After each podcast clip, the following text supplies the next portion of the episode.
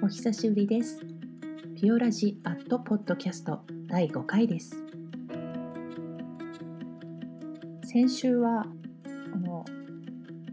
9月と11月にあるコンサートの曲を決めたりですとかあとはその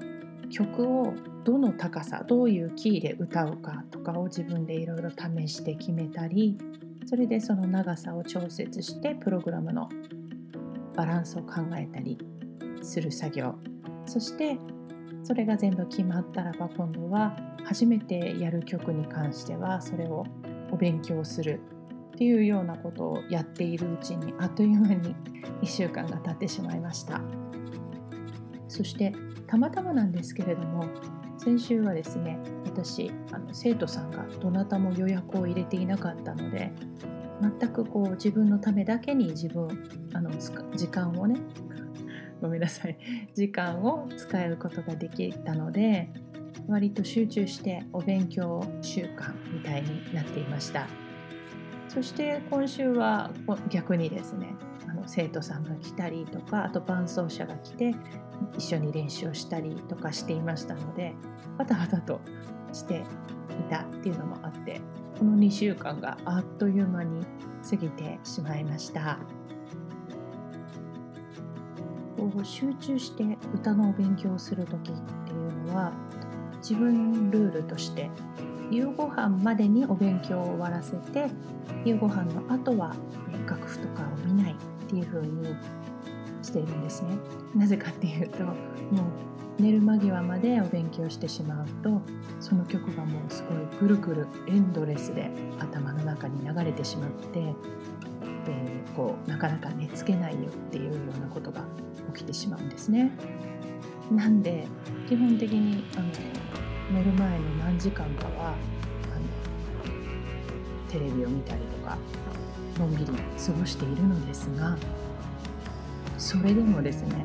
やはり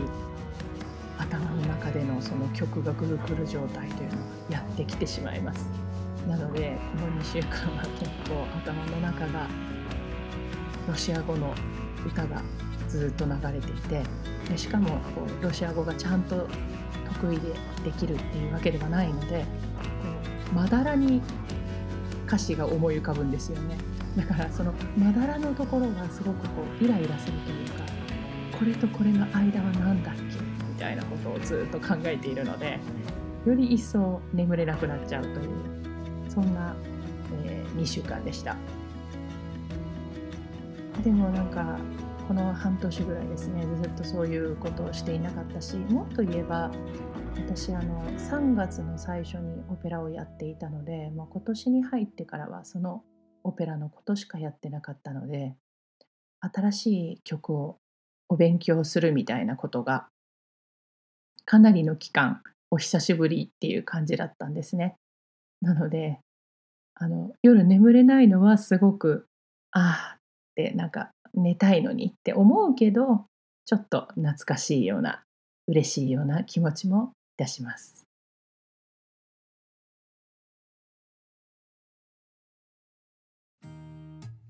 というようなわけで基本的には家にいてですねずっとこう悶々と お勉強をしたりしていたわけなんですけれども一日だけお友達と約束をしていたのでお出かけしてランチをしてきました。でその友達というのはあの同業者であのオペラ歌手をなさっている坂野由美子さんという方で。で彼女と私はですねそんなにこうお仕事ですごく一緒になったことがたくさんあるよみたいな感じじゃないんですけどなんかこう気が合うと言いますか。で年齢も一緒なんですよね。あとはちょっと例えばお仕事であるとかものの考え方に共感できるところがたくさんあってお話ししててとても楽しいので定期的に約束してねお話をしたりしてるんですが今回はあの前少し前に Zoom で彼女と対談というかお話をしたのを何回かに分けて YouTube に上げたのがあったんですけれどもそれがこうピオラジの YouTube バージョンなんですがそれがなかなか楽しかったのでじゃあ今度はちょっとディスタンスを取りながら対面してお話ししようよということでお食事に行ってきたんです。でまあねあまりあの近寄ってご飯食べるのは良くないかなというので大きめのテーブルで離れてでちょっとこう斜めに構えた感じでお食事ができるようなお店を見つけたので2人で、えー、ちょうどですねお互いに何かを飛ばしてしまわないように気をつけながらたくさんお話をしてきました。でその詳しい内容っていうのはあのいずれ編集をしたら YouTube に上げようと思ってるんですけれどもその前後も含めて収録してない時間とかにもいろいろとたくさんお話をしている中であーなんか自分ってこういうことを考えてたんだなって思ったりすることが多々ありました。何て言うんですかね自分の考えていることを人に説明して言語化することによってああそういう理由で私はこのことをこういうふうに思っていたんだみたいなことがわかるみたいな感じです。うん、面白いんですけれども一つこう自分でああなるほどねっていうふうに思ったことがあったのを今日はお話ししようかなと思います。あの私一応細々と YouTube とポッドキャストを始めてやっているんですけれどもこれは何で私はやりたいんだろうって考えてみたんです。でまあもともとその YouTube に関しては自分の病気のことに絡めてですね発信をしたいというもともとの目的があったので何か同じような病気で同じような職業の人が困った時に検索してきたら情報として出てくるように何かを残しておこうっていう気持ちででまああのずっと前からやってるのでブログでもよかったんですがそれよりもこう顔を見せてこう肉声で話した方がもっとこう説得力があるんじゃないかなというふうに考えて YouTube をやろうと思っていたんです。なのでまあその目的は一応 YouTube 上は果たしたんですけれどもその後もまあちょこちょことねあまり内容がない動画ではありますけれども楽しんで Vlog とかを出しております。あとその他にこうやってこのポッドキャストもやってるわけなんですけれども何が何が楽しくてっていう言い方は変ですね。なんで私はこういうものを発信したいと思っているんだろうって考えてみたんです。それで彼女と話しているうちに自分のこう口からふわっと出てきてあそうかっていうふうに思ったのは私はこう対観客というかお客様に対して何かを提供することがすごく好きなんだなということなんです。なので舞台で歌うのもそのお客様がいてこそであるという感覚。なのでこうずっとこの自粛期間自分の勉強だけして家にいてでまあ身近な家族だけと話して交流するっていうことに少し物足りなさを覚えてしまってもっと何て言うんですかたくさんの人に向かって何かをこう提供するみたいなことがやりたいんだなっていうふうに思ったんですね。なのでまあそんなにすごくこう面白おかしいネタがあるわけでもなく何かこう深い こう話の内容があるわけでもないんですけれどもそれでもこうやって私がお話ししていることに多少の興味を持っていただいてお聞きくださってるっていうことがこんなにも嬉しいことなんだなみたいにちょっと最近思うようになりました。そのな誰かとつながっていたい感覚っていうのが、まあ、誰に誰に誰しもあるんだと思うんですけれども、私はこうやってこう何かを自分から発信するっていう形が一番それを感じられる方法なんじゃないかなと思っています。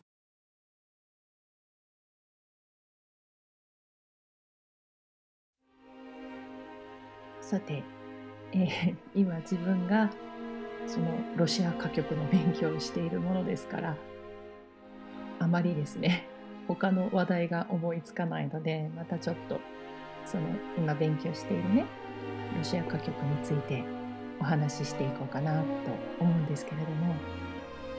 基本的にあまりあのすごく詳しいとかたくさんやっているわけではないんですがいつもあの新しい曲をね勉強する時にまあ、あの最初は私たち歌手は歌詞がついてるものが多いので歌詞から入ることが多いと思います。で、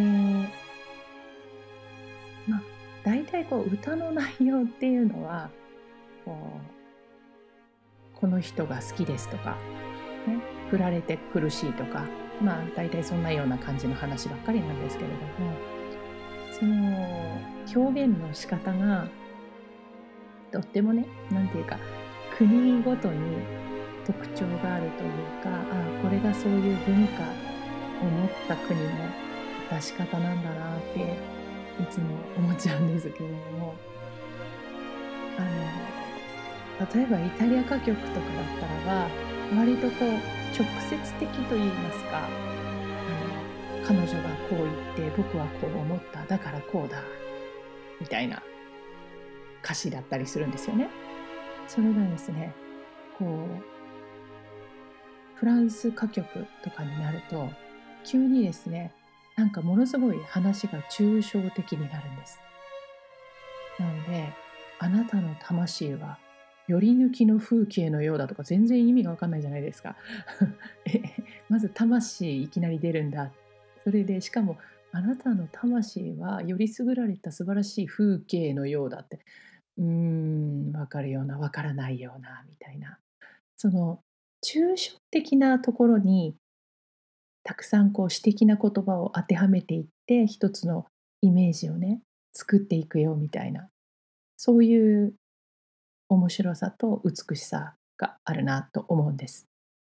で、じゃあ、今やってるロシア歌曲ってどんなんよって思うんですけれども、非常にですね、こう描写が文学的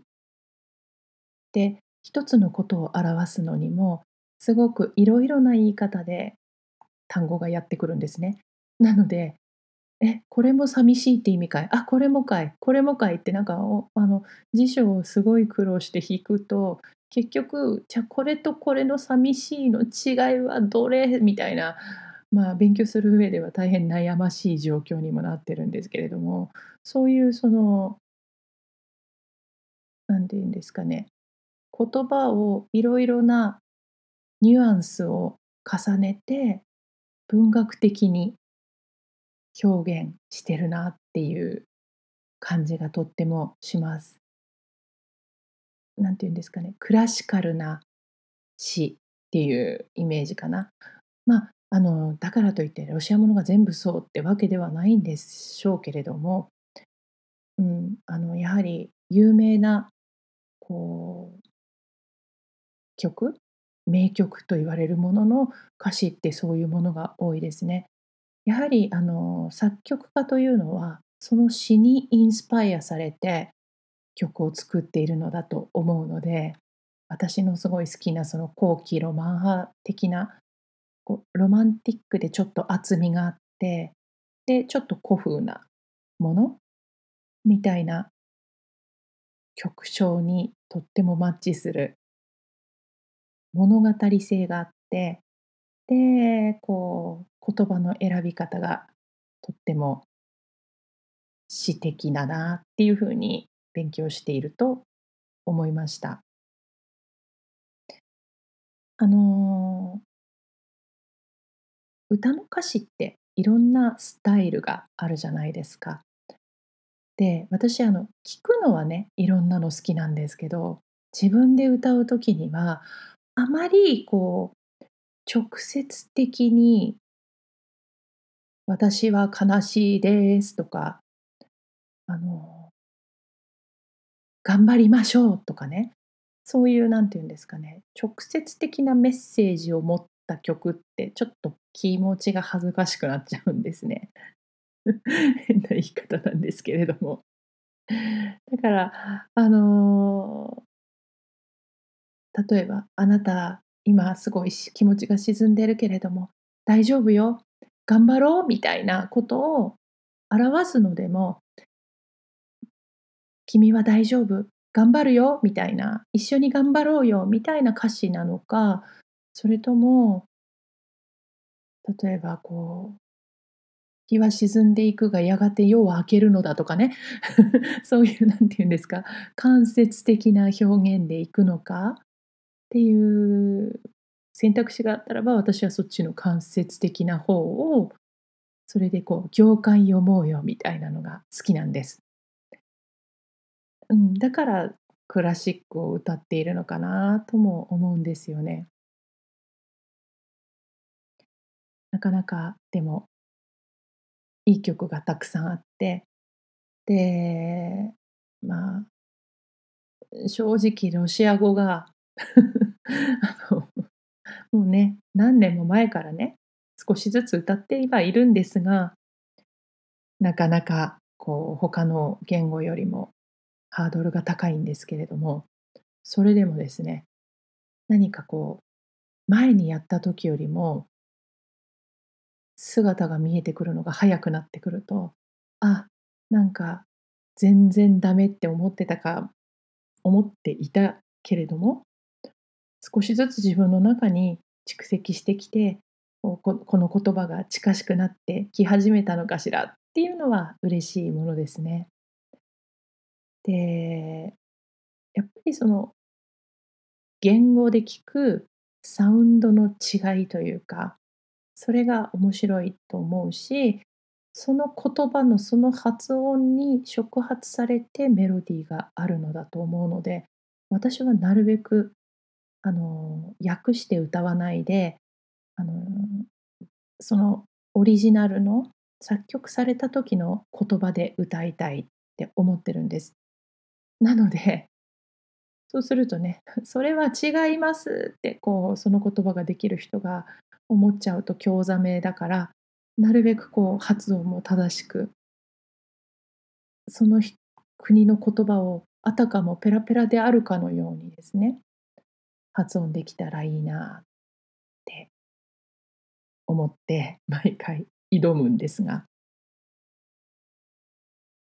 でも、今ってね、すごいありがたいことにあの、YouTube とかでもたくさんね、いろいろな演奏を聴くことができて、で、あれ、再生速度が変えられるんですよね。なので、例えばロシア語ですと、もうものすごいこう、1個しか音符がないのに、1単語、しかも子音がなんか4つも5つもあるよみたいな。嘘、こんなの全絶対全部言ってないって思って CD とか何回も聞いても、なんかシュルルルって言っちゃってるからあまりにも流暢にわからんっていう時にその再生速度をね75%とかにすると言ってるんですよこれがちゃんとねネイティブの方は。だからそういうのとかを聞いて何回もそれをイメージしてあそうかここのこの音は言わないわけじゃなくて弱く言っててこっちの方の音に重心があるからパッと聞くと言ってないみたいに聞こえるけど言ってるんだなとか、そういうことをですね、研究するのにすごいいいってことを発見して、ちょっと大興奮で、いろんなものをね、あのゆっくり再生して見比べたりして楽しんでいます。もう、その言葉を言えるか言えないかっていうことが、やっぱりこう、なんで勝ち負けじゃないんですけど、言えないと悔しいんですよ。だって同じ人間なのにとか思って。それでせっかくこんなに素敵な曲がねこの世にあるのに私の声で歌えそうな曲なのに歌詞がうまく言えないがために残念みたいな感じになっちゃったら悔しくないですか？というわけでもう本当にですね全然全然こう道は険しいのではありますが楽しんでその険しくて素敵な山を登っているところです。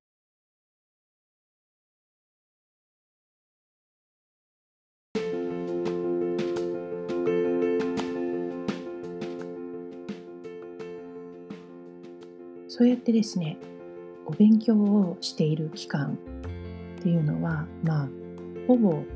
家でこう机の前とかピアノの前に座ってしかも私はこの仕込みの期間ってあまりそんなにたくさん歌ったりしないんですよ。どちらかというと黙って何かやってたりもしくは伴奏のところをすごくゆっくりですねピアノで弾いてみたりとかそういう作業が多いのであんまり体を使ってる感じはないのですがとにかくお腹が減るなんでだかわかんないけどすごくお腹が減りますなんかまあ多分その人間の体の中で最もカロリーをね消費するのは脳だっていう話もあるのでまあ頭を使ってるのかなと思うんですけれどもなんかお昼ご飯もあお腹空かないようにしっかり食べようっていつもよりもちょっとこ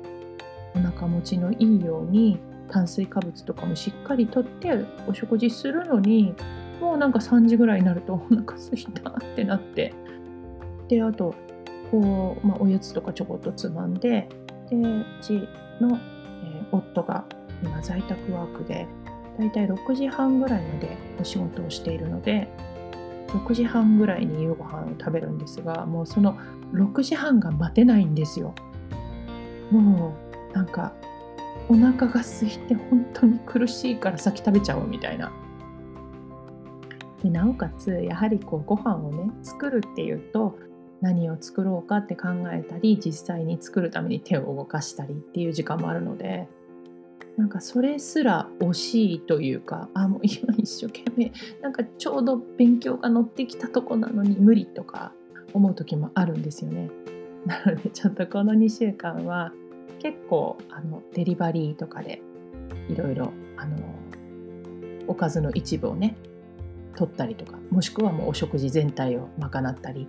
していたことが何回もありました。皆さんは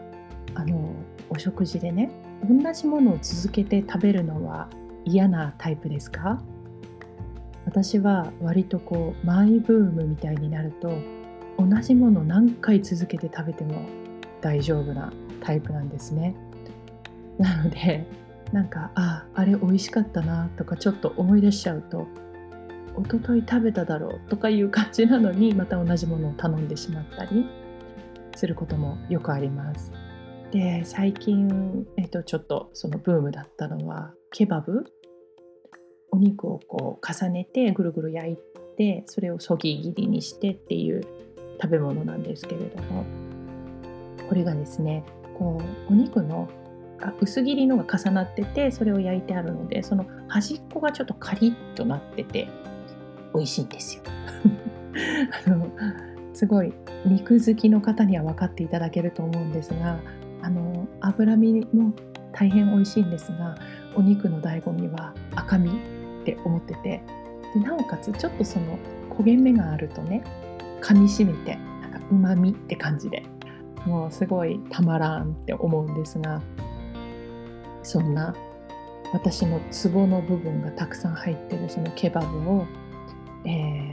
ー、中1日置いて2回食べました。であの幸いなことにうちの夫もあの同じものを続けて食べても全然大丈夫なタイプなので「えー、また?」とか絶対言わないのであれ？言わないだけかな。でもまあ多分大丈夫なんだと思います。なのでそうやってあのケバブを食べたりしていましたあとはですね今あの夕ご飯のお供プラスその後にも、えー、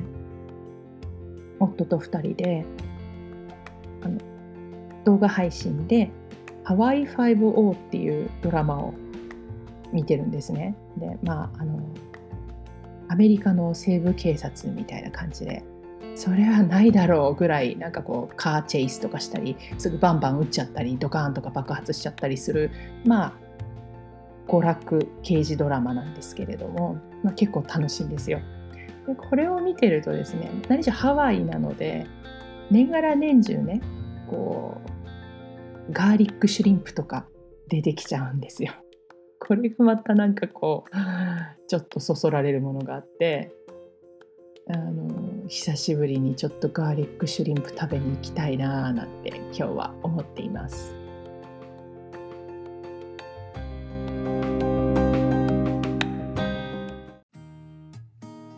あの今気がついたんですがこの前のセクションまで私ちゃんとですねマイクで撮れてなくてパソコンの内蔵マイクで録音していたみたいなんです。今ちょっと設定をパッと見てやり直したのでここから急にですねマイクありになったので音質が違っちゃうと思うんですけれどもごめんなさい。どうですかね？ちょっとでも逆にこのマイクの方が部屋の反響を拾っちゃってるみたいでちょっと響いちゃってるかなっていう感じもするんですけれども。なかなか録音用のお部屋って難しいですね。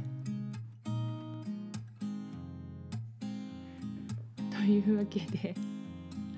録音もちょっと編集もいろいろ試行錯誤しているんですけれども。まああのこんな感じでポッドキャスト続けていこうと思います、えー、今回も最後までお聴きくださってありがとうございました。ピオラジアットポッドキャスト第5回、えー、またですねり間を空けないで次の回を投稿できるように頑張りますのでまたその時までお待ちください。